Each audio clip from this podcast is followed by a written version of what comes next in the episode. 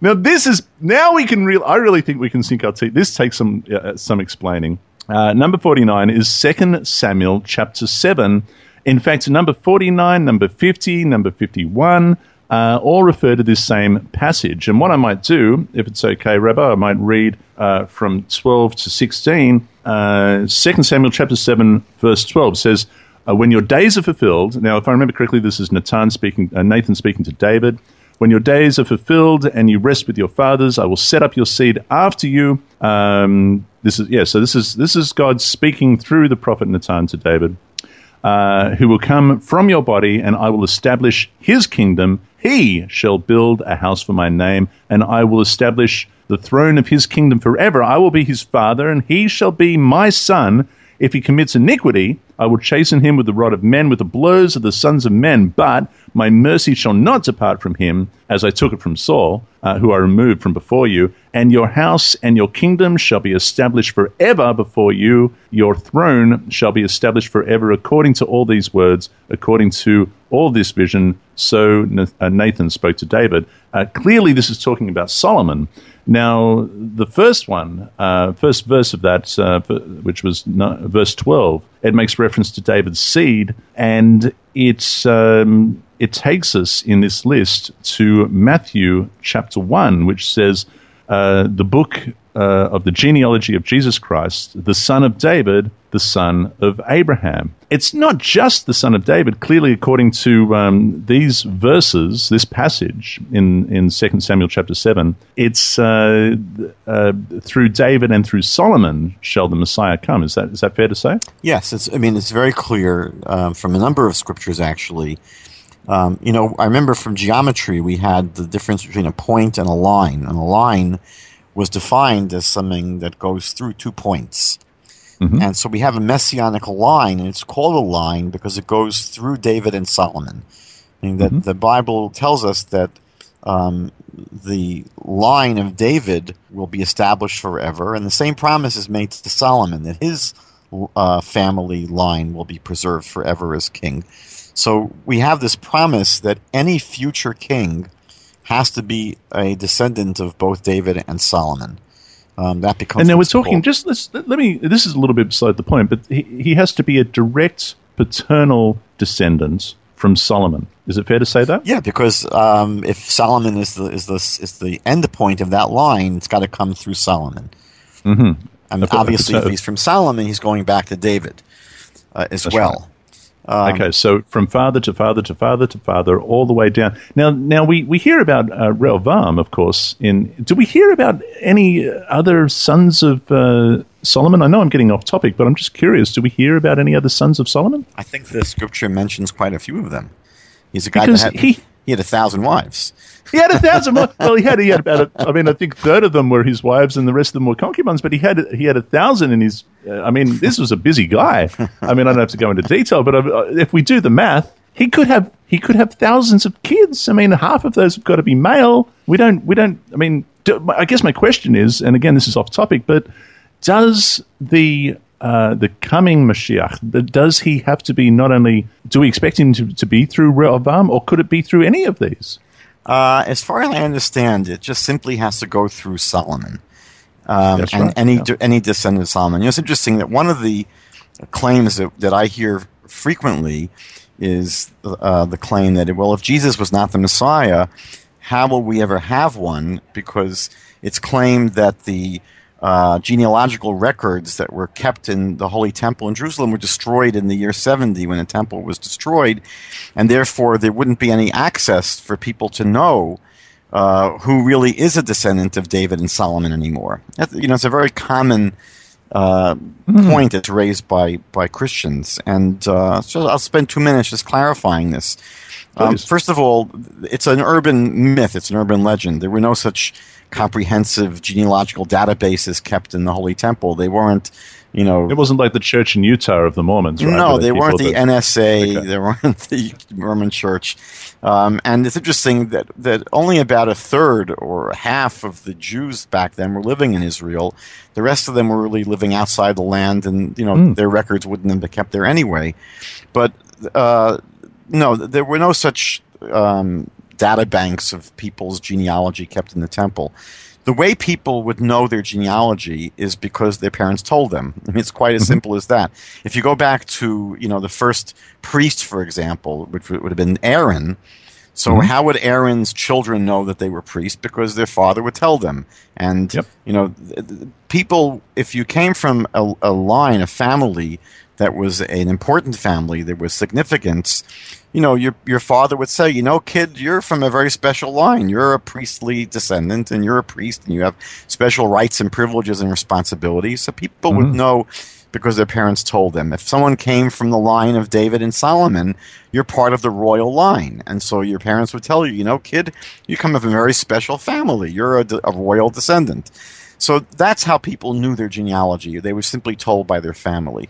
Now, the truth is that people did keep private genealogical records, mm-hmm. and to this day, there are many Jewish families that have what are called Sifrei Yuchsin, books of genealogy. And people today, many people, can trace themselves all the way back to King David through his son Solomon. Uh, mm-hmm. Not just one or two, there are actually many such people. Um, I'll tell you just something interesting. I have a neighbor that uh, last year I was at their house for Shabbat, and they have a genealogical record tracing them all the way back, believe it or not, to Adam and Eve. Because if you can I've, go, I've, I've, met people like that. Yeah, I, yeah. They have it written, by the way. Because writing. if you can go to Aaron, yes, there's no problem to go further back. Even if you can go to King David, you know, the Bible yeah. can take you back. So there are such records. Now, the skeptic might ask, and I mean, we could still ask the same thing about the gospel records, which try to chase Jesus' genealogy. But the skeptic could say, look, you know, uh, maybe your neighbor made it up. You know, they have some fantasy about being descendants of, mm-hmm. you know, David, and you know, who knows what they wrote down is accurate. So the question is, how do we really know for sure? You know, when the Messiah finally comes, that they really are descendant of King David. Mm-hmm.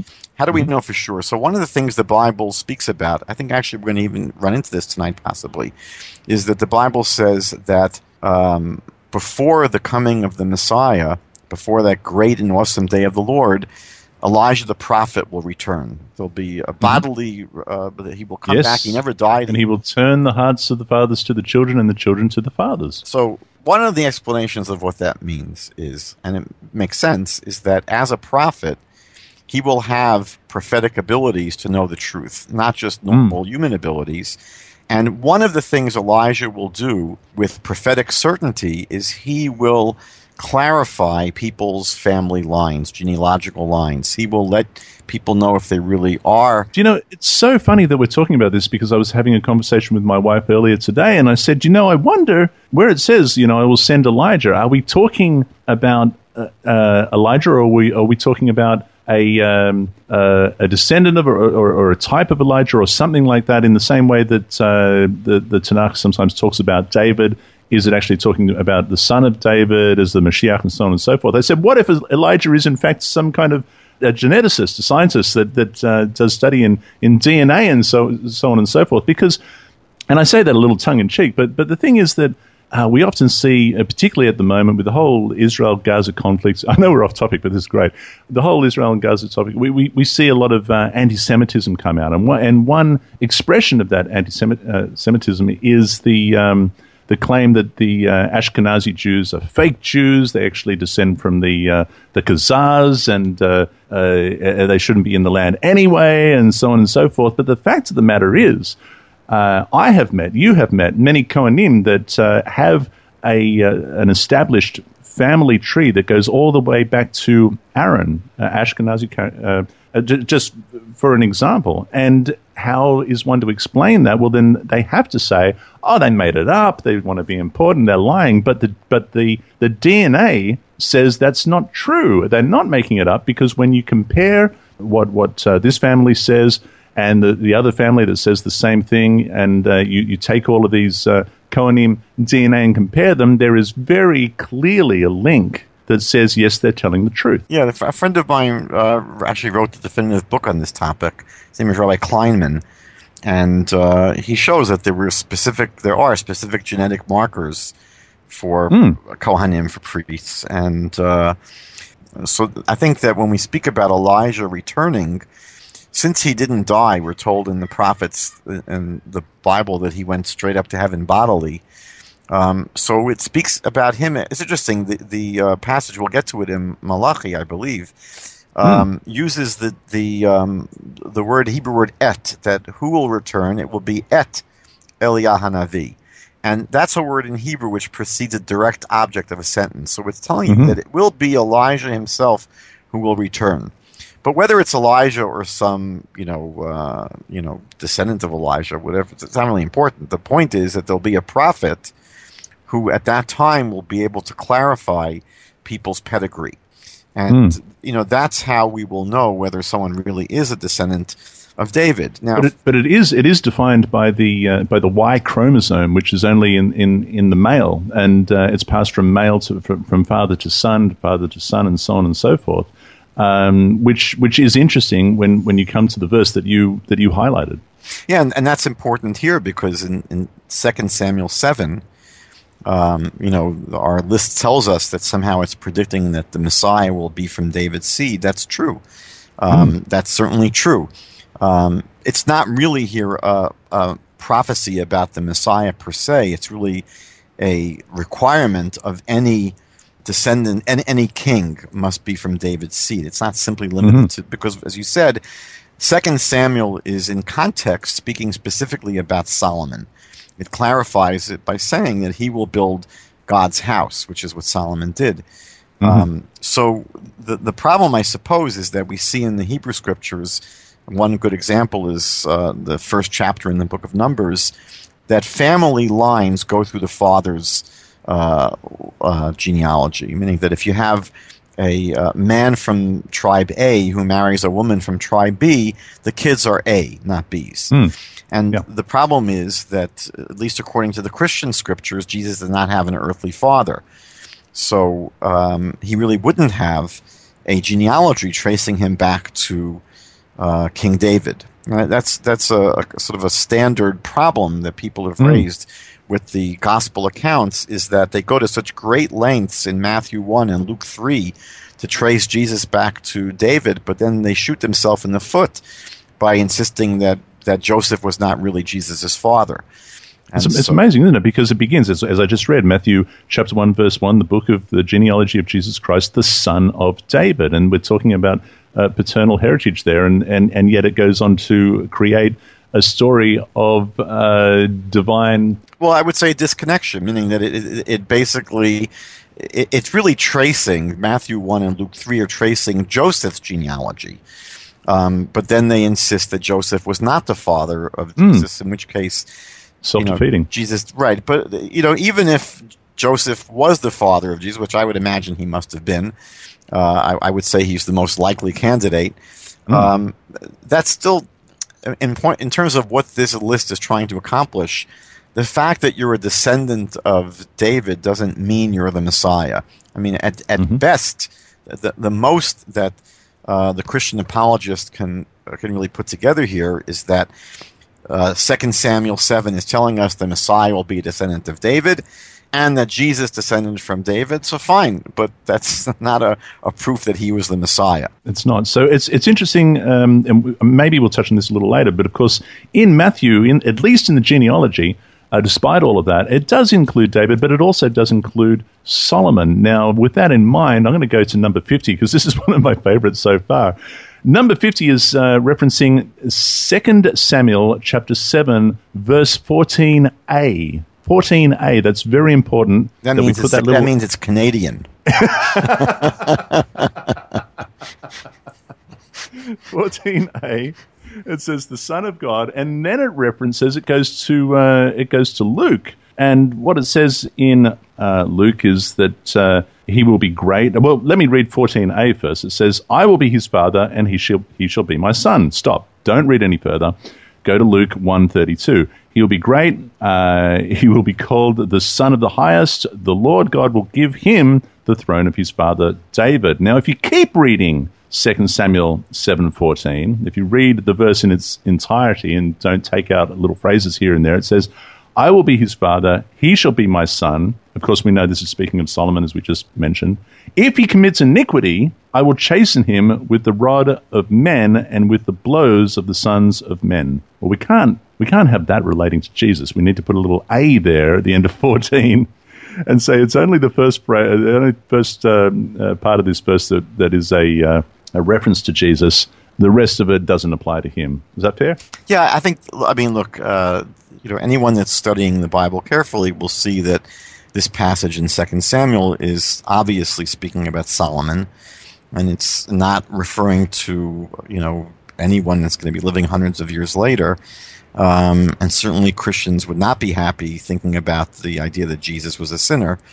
Mm. Actually, we're going to see other passages. There, this is not the only one. Other passages on this list where, uh, you know, it's speaking about someone who clearly is a sinner, um, but the Christian interpretation is forced to sort of disregard that part of the verse.